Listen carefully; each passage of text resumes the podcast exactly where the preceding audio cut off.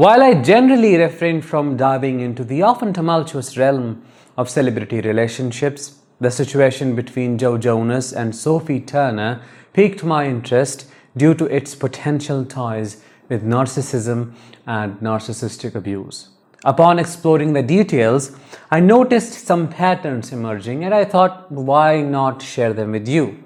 One thing to note though, it's challenging to grasp the entire truth from an outsider's perspective, which is why my aim in this episode is not to call anybody a narcissist, but to identify patterns through connecting dots, weaving together a more comprehensive narrative. Let's dive deep and explore the ongoing situation together.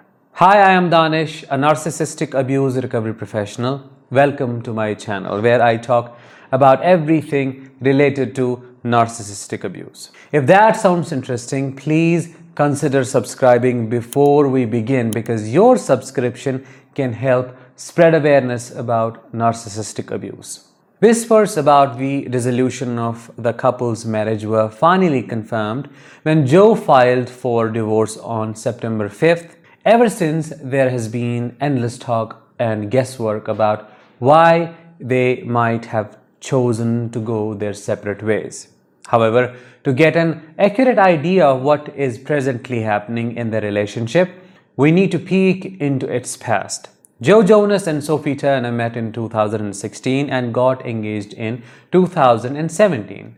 They had a surprise wedding in Las Vegas in May 2019 and were married for four years. They have two daughters, Willa and a second daughter whose name is unknown. If you step back and look at the possible pattern here, you may notice that all of this resembles the love bombing stage of a narcissistic relationship because things are happening so quickly. When with a narcissist, you do not get to know the real person that the narcissist is. You get to see the person they know you want them to be. They cast an illusion that fogs your judgment making you feel you have found the one you've always been looking for. When asked in an interview, when did you realize you're going to marry Joe Jonas? This is what Sophie replied. Did you? Uh, did, when did you realize you go? Oh, I think I'm gonna marry Joe Jonas. Uh, I mean, the first night I met him, I remember like he left my apartment, and it may have been the alcohol, but like he What, left. what was it? What was the apartment? You just came over for a date? He didn't come over. No, I'm not that forward. We went out and we we we uh, hung out at a bar with like all my friends and all his friends, and then they all came back to my apartment and we had drinks after. Yeah. Um, and I remember him leaving, and I just like wept. I wept to my brother. I was like, I love this man so much. and I that knew, right? and that was it. That's what you knew, yeah. The lack of clarity and presence of intensity doesn't make it look so good. And then the speed at which everything happened makes it seem as though she was idealized and then love bombed. What do you think? Let me know in the comments. The second and biggest red flag is that they broke up just a day before their marriage and patched up at God's speed, leading to their marriage. This doesn't sit well with me either because in a narcissistic relationship, you experience extremes. The narcissist blows hot and cold, and you keep going through many discards before the final one happens. Conflicts in a relationship are okay, but completely turning cold towards each other just a day before your marriage, not okay. The third red flag is Joe allegedly flipping the narrative on Sophie to prove she is not committed to the relationship and is an absent mother.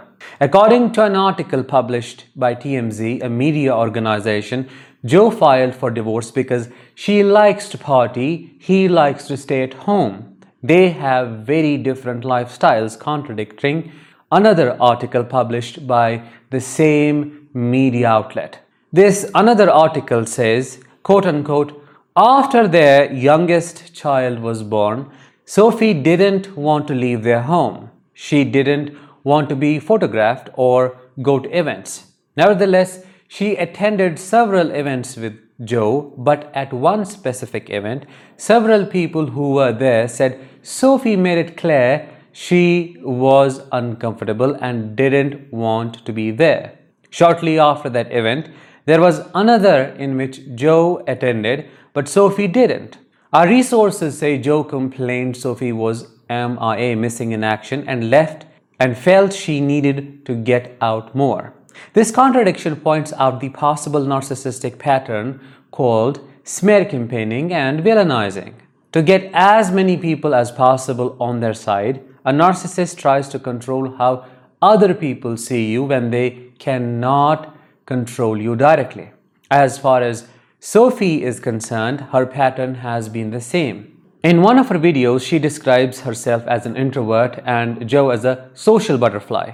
Her unwillingness to go out partying is a possible manifestation of her nature, while Joe's attempt to change the narrative can be shape shifting. Let's watch a small video together and discover how Sophie describes herself and Joe.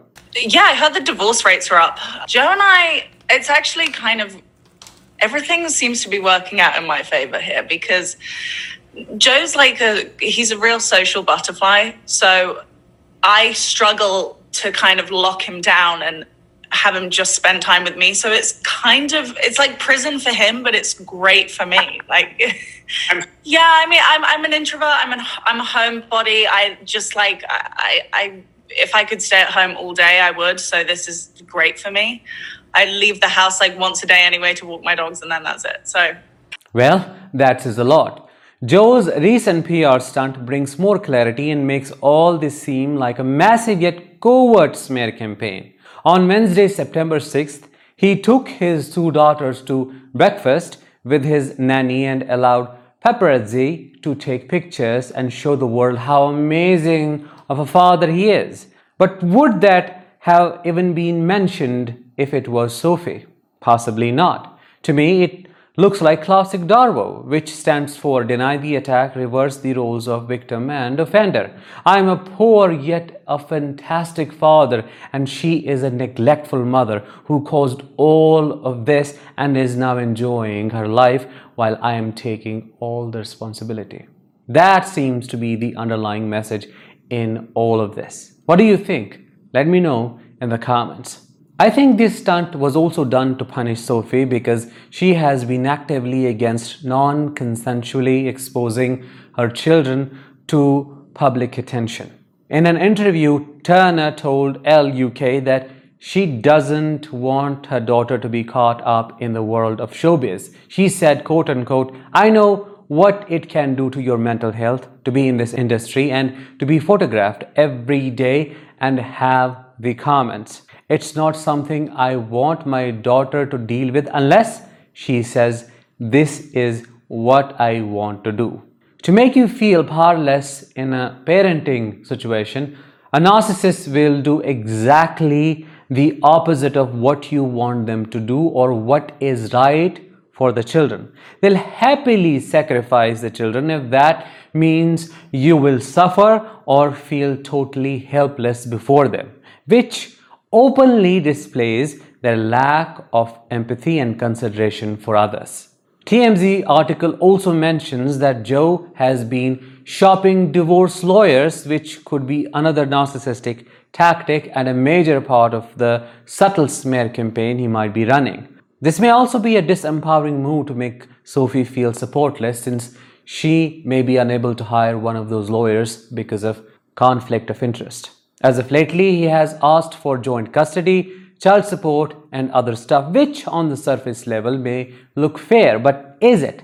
Given how much he has in comparison to Sophie and how she has just started working again. I think there is jealousy and a need to control driving his behavior. Narcissists create a financial strain on the other parent even when they have millions themselves just to make the other person's life difficult and miserable. It has nothing to do with fairness. It is all about control and keeping the ties intact. My understanding is that he has been desperately trying to ruin her image, but the internet is not buying any of that, and that makes me so happy. People have been calling him out and showing him how petty he is. In one of his recent concerts, he openly yet indirectly reinforced his smear campaign. This is what he said. Crazy week.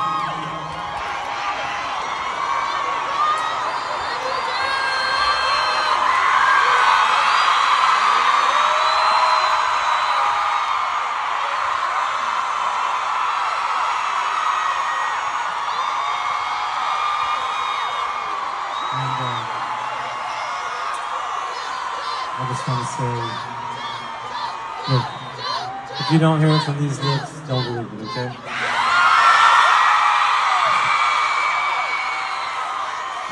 Thank you, everyone, for the love and support to me and my family. I love you guys.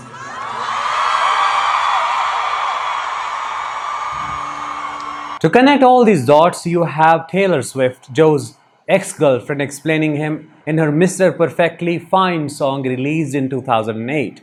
The surprising thing is, Sophie even posted it on her Instagram story, mentioning Taylor as if saying everything you have said in this song is spot on. So here is the bigger picture for you. There are clear patterns of manipulation, covert narcissism, smear campaigning, blame shifting, deflection, jealousy, and subtle grandiosity. Do you see these as well? Let me know in the comments if I have missed anything, and let's end this episode here. Thank you so much for staying with me. I'll talk with you the next one. Until then, as always, let the healing begin and continue.